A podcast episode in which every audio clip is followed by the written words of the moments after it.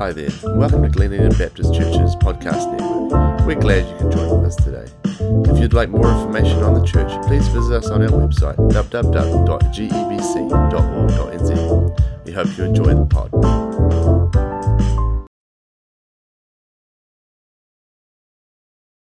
Um, I have the privilege of preaching for the first time in three months. It's really good. Thank you, Gary, for letting me preach. It's good. And um, uh, I also have the privilege of introducing a brand new sermon series out of the book of Romans. Man, you are in for an absolute treat in the coming weeks as we study this powerfully explosive, life changing message of God. It's awesome. Who thinks the Word of God is awesome? Amen.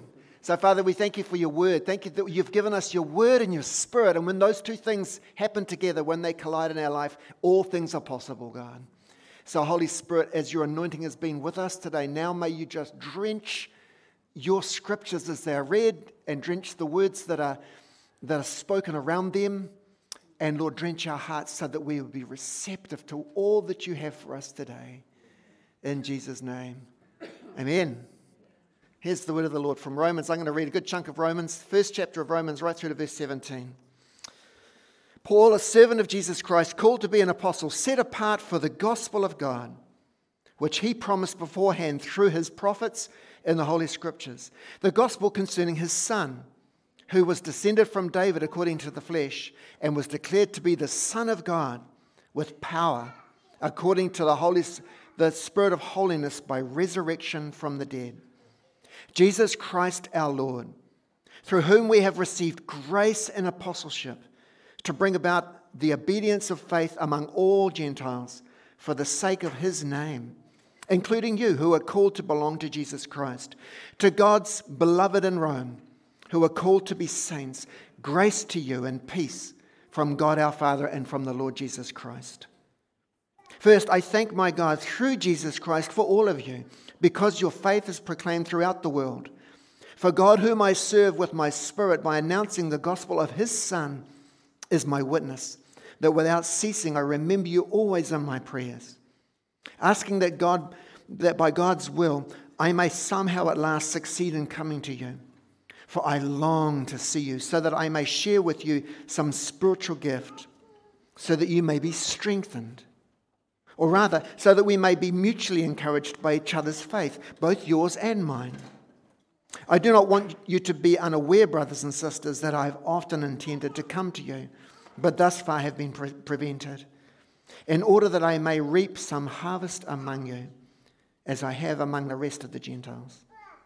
I am obliged to both Greeks and to barbarians both to the wise and to the foolish. Hence my eagerness to proclaim the gospel to you also who are in Rome. For I am not ashamed of the gospel.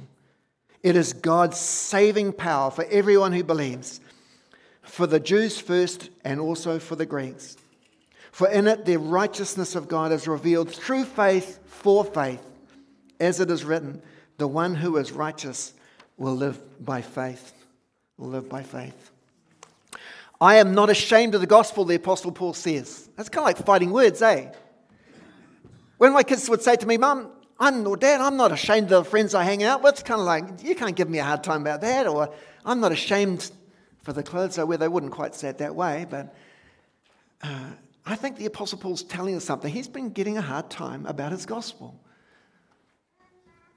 Uh, the Jews that he hung out with, the, his, his fellow countrymen, the notion that the Messiah would be dragged off to a cross by the Romans and strung up on a cross was just abhorrent to them. No Messiah would ever, that would not happen to them. And as for the, the, the Gentiles of Greek descent, their conception of who God was and what he would do was so contrary to this message that, that, that, that Paul was preaching uh, that he, um, he would say, Well, that's the message as it is. I'm not ashamed of it. So I want to ask you a question this morning. If Paul would say, I am not ashamed of the gospel, I just want to ask you this question, and you might want to take a minute to pause and ponder. What is your level of confidence in the gospel? What is your personal level of confidence in the message of Jesus Christ? As it's lived in your life, as it's lived out of your life, and as it's proclaimed, what is your confidence? In a culture that seems increasingly skeptical about any kind of um, exclusive truth claims, what's our level of confidence in this message of Jesus?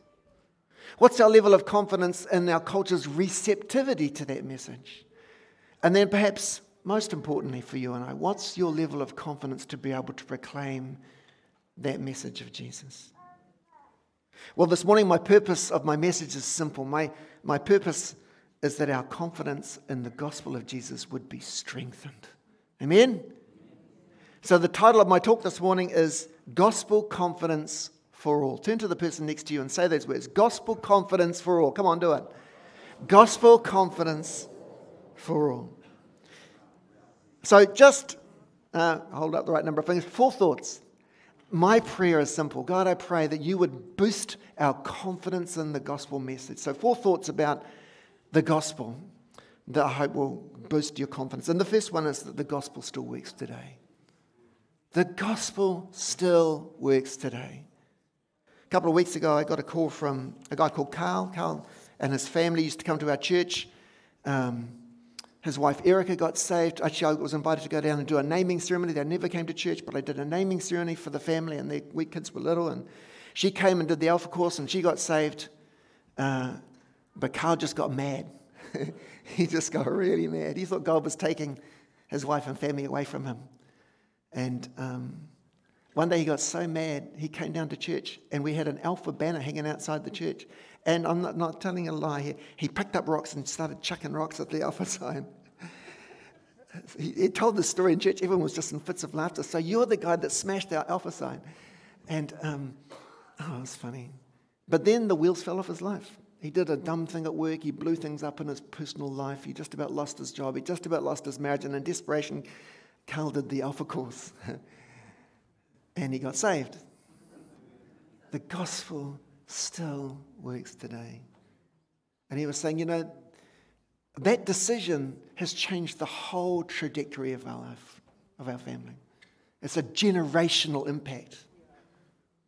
These wee kids used to, uh, I love the wee one dancing up the front. Their kids used to just run up. They, did, they had no idea there were rules in church. They just did it anyway. It's so good. Eh? And now they're adults and now they love the Lord. You know, the gospel still works today. We need to believe that.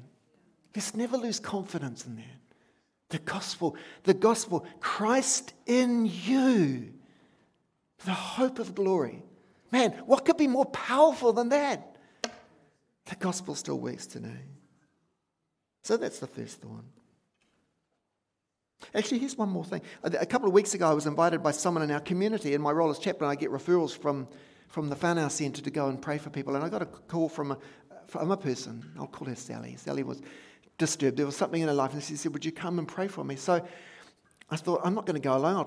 Jenny and Grayson were kind enough to come with me. So Jenny and Grayson and I, we went round to this, Sally's house, and, and I thought, I'll just step back and let them minister. And just Grayson was so lovely, just caring and praying. And, and she was sitting on the couch, and Jenny just had her arm around the Sally, and she was just speaking truth into her life and praying for her this nurturing, loving expression of the heart of God. So there it is.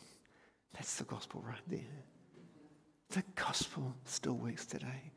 Next point, I just want to bolster your confidence in the gospel, is the gospel relies on teams, not just spiritual superstars. You know, I just have so much admiration for people who have the gift of evangelism. There are some people who just have this amazing ability in a very short space of time to take someone who knows nothing about Jesus to bring them through to a place of salvation. I just think that's amazing. But I don't think most of us are superstars when it comes to evangelism. I think most of us are just regular rank and file Christ followers. But guess what? God wants you on the team. Mission, declaring the gospel in, in living and speaking, and it's both, it's both. Declaring the gospel and living and speaking is a team endeavor. I think to some extent we've elevated individuals, but I think the gospel works best when a team of people take hold of it. And each one of us deploy our different gifts and talents and abilities and bring it together. So here's my question for you on this one. What I want you to do is, if you're a follower of Jesus today, I want you to think back to the team of people that God used in your life to bring you to faith. Who were those people? What did that team look like? Maybe it was a praying grandmother. Just picture those people in your mind. Maybe it was a work colleague who you got to know. You think, man, these Christians are kind of normal. Not all of them are normal, but most of them are normal. Who was, who was that? What was that team of people that the Spirit of God used over a period of time to usher you into the kingdom of God? Somewhere along that journey, someone, someone said, Would you like to become a Christian?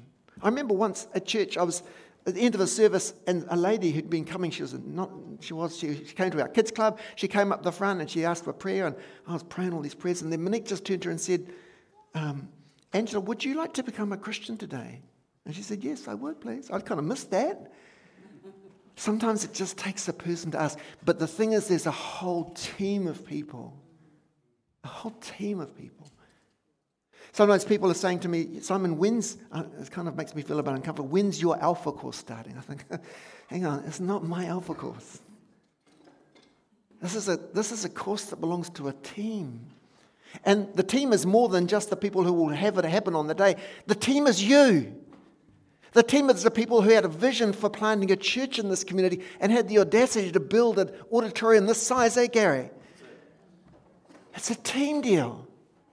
It's the people who turned up yesterday and pulled weeds out of the garden and swept and washed things down to make these facilities attractive and welcoming.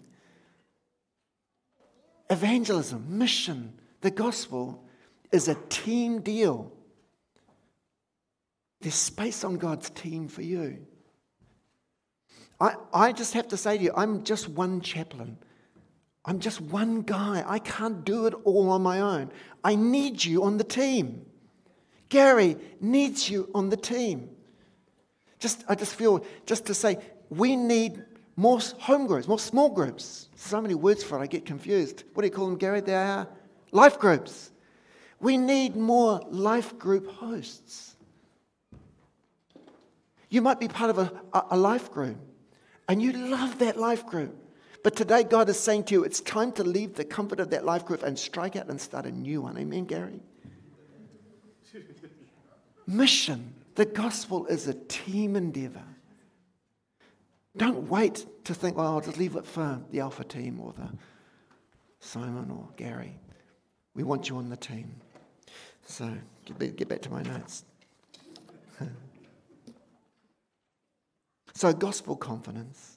Be part of a team of people. And, you know, in your small group, just say, who are we praying for? Who are the people in our lives that we're intentionally reaching out to with the gospel? Be prayerful in your small groups. Whatever team you're in, make, make the gospel a central focus of that team. Even if you're in the property team or the finance team, make the gospel the central focus. Anyway, so gospel confidence. The gospel still works today, amen? There's room in the, the gospel team for you. Amen? And then, thirdly, what you think disqualifies you from partnering in the gospel may be the very thing God wants to use to empower you to share his gospel. When I was in my 20s, I did um, pottery night classes at Auckland Studio Potters in Onehunga. Anyone else do studio night classes at pottery? So they taught you that you came as a raw recruit and you'd throw a lump of clay on a, on a pottery wheel and you'd kind of make these things. And my, my pots were sort of very wobbly and stuff. But anyway, at the end of the night, you'd get a piece of strings, take it off, put it on a board, and you'd take it across to the kiln room and you'd leave it to be bisque fired that week. On the following Wednesday, when I came back to, um, to um, Auckland Studio Potters, the very first place I wanted to go was the kiln room because I wanted to see what my pots look like. So I, I kind of had this vague notion that maybe the fire would transform them into something magnificent, but they were still just as wobbly. But in addition to that, often in the kiln, if you didn't compress the bottom of the pot properly, you'd get these big S cracks. Uh, so I, I, took these things home. I wasn't going to throw them on the rubbish pile. They were my creations. And I gave them to friends and family, and they all said, Oh, these are lovely pots. I'll put something in that. Um, but you know, you, probably you'd throw them out, but they were my pots. They weren't perfect. In fact, I kind of liked the, the, the imperfections and the wobbliness. And I was thinking about that in relation to something Paul says in 2 Corinthians. Paul, in 2 Corinthians, Paul says that God is amazing. He has poured this treasure out, this treasure of the gospel, this treasure of his life, he's poured it out. And you might think, well, what kind of receptacle would be worthy of that? Maybe a golden goblet or something, or a crystal vase. But then in um, 2 Corinthians chapter 4, verse 7, this is what he says. Something's quite shocking. He says, But we have this treasure in jars of clay, so that it may be made clear that this extraordinary power belongs to God and does not come from us. So here's what hits me every time with that verse. The very thing that you and I sometimes think disqualifies from being the kind of person who could share the gospel, in a weird kind of way, is the thing that God often uses. In your place of weakness, in your place of kind of wobbliness and, you know, brokenness, God uses that. I wonder what that is for you. I wonder what is the thing is in your life. You think, oh, I don't know if I could tell people about Jesus because I've got that thing happening in my life. Maybe you struggle with anxiety. Do you know how many other people right now, today, coming into this auditorium are struggling with anxiety? Maybe that's the thing that God will use. Maybe you have a physical disability.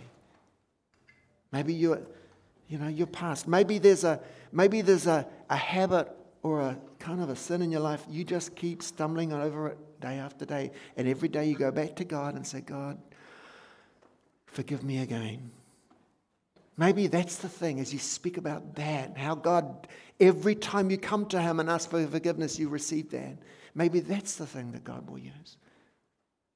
And I just want to say this morning rethink, perhaps it's time to rethink about, you know, if you imagine that kind of wobbly, cracked pot God has poured all of who He is, His love, His grace, and the message of the gospel into your life. And it could be that those places of vulnerability and weakness are the very thing He wants to use so that you can share your faith with other wobbly, cracked people. Amen? We have this treasure in jars of clay so that it may be made clear that this extraordinary power belongs to God and does not come from us. So, gospel confidence uh, means rejecting the idea that the messy bits of our life disqualify you from sharing your faith. And then, lastly, gospel confidence is all about remembering that the Holy Spirit is our ministry partner. The Holy Spirit is your ministry partner. Um, a few weeks ago, I was impl- invited to go and pray through a person's property. They'd had some, some funky stuff going on, and they, they said, We'll get the chaplain to come around. So I went round and um, I was there with, I'll call her Mary and her mum, and we, we, it was delightful. I went around and prayed through the property, and then I just said, You know, it seems to me that, that often kind of evil presence are more interested in people than places. So would you let me pray for you too? And as I, as I prayed for Mary, um, you could just see, you know, when sometimes when you're in that space, the Holy Spirit's doing something, eh? And she, she begins to cry. And I'm standing there thinking, sometimes you kind of reach a wall, where to now, God? What do I do next, God? And I really sense God gave me some words for her. I just said, Mary, what you're feeling, you're feeling love through me, but what you're actually feeling is God's love for you. That didn't come from me. That, that was an idea that came straight from the heart of God for her. So when you feel kind of, oh, how would I, how would I have this conversation? What would I say to that person? Just remember, you have the Holy Spirit in you as a ministry partner to share the gospel.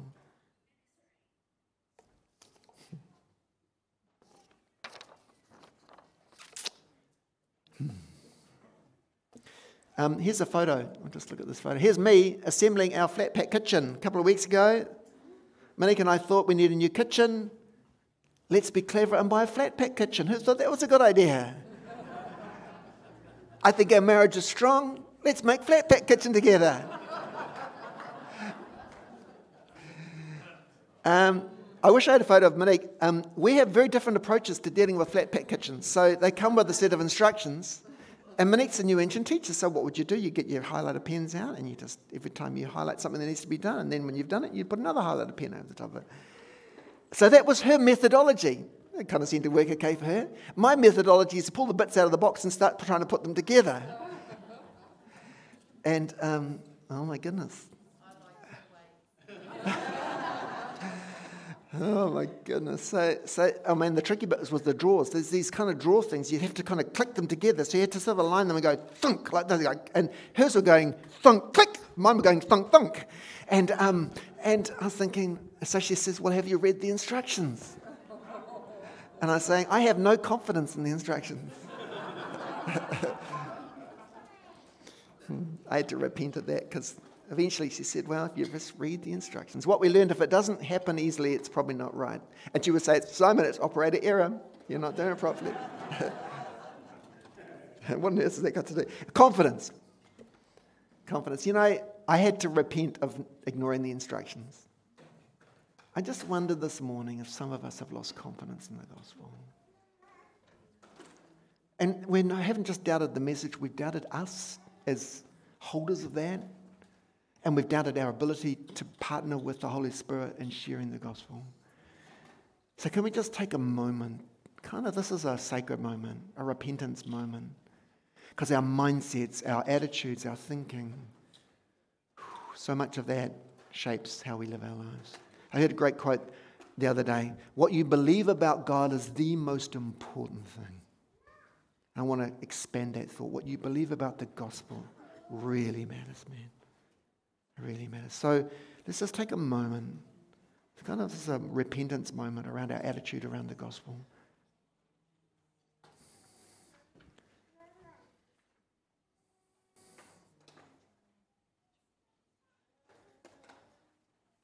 Heavenly Father, we ask for your forgiveness if we have become in any way disillusioned, despondent,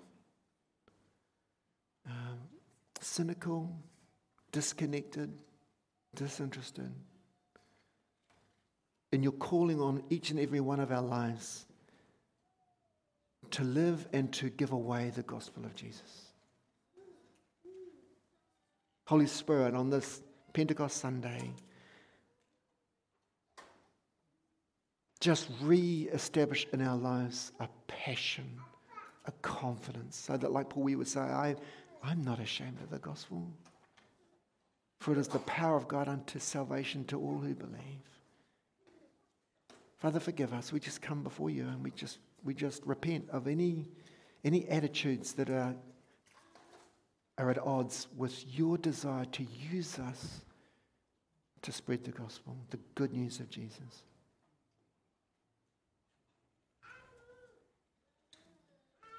And Father, we just reaffirm in our hearts that the gospel still works today. We say we're ready and willing to take our part in those teams that you would use to bring people to Jesus. Lord, we have, each of us have unique gifts and talents. We choose to deploy them for the furtherance of your gospel. Thank you, God, that you don't need us to be perfect. In fact, just like the Apostle Peter, who denied Jesus three times, and the Apostle Paul, who beat up on the church, we couldn't be any worse than that, God.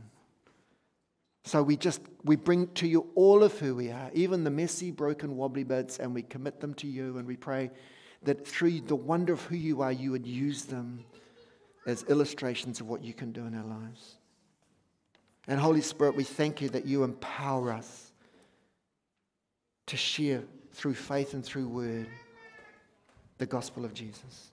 Holy Spirit, we, are, we just acknowledge our dependence upon you today to give us words and most of all, to break our hearts again for lost people, God.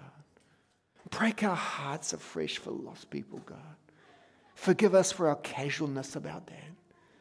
Break our hearts for lost people. And when we think of the Alpha course that will be starting on Wednesday at 1 o'clock, Lord, as people gather and the gospel is proclaimed, may the Spirit of God come upon that room, the mash room. I still call it the mash room, Lord. It's not the mash room anymore. I still call it the mash Lord, may the Spirit of God come upon that space so that people get it and lives are changed, Lord.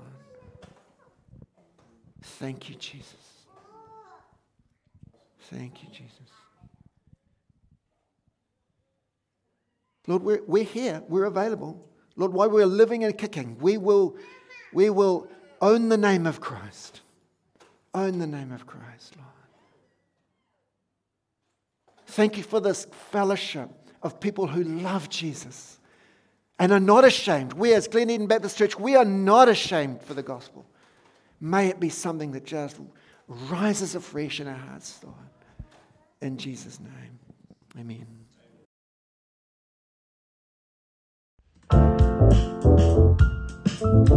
Thanks again for joining with us today. If you'd like to know more information on the church or reach out to one of the pastors, please visit our website www.gebc.org.nz. Hope you have a great day.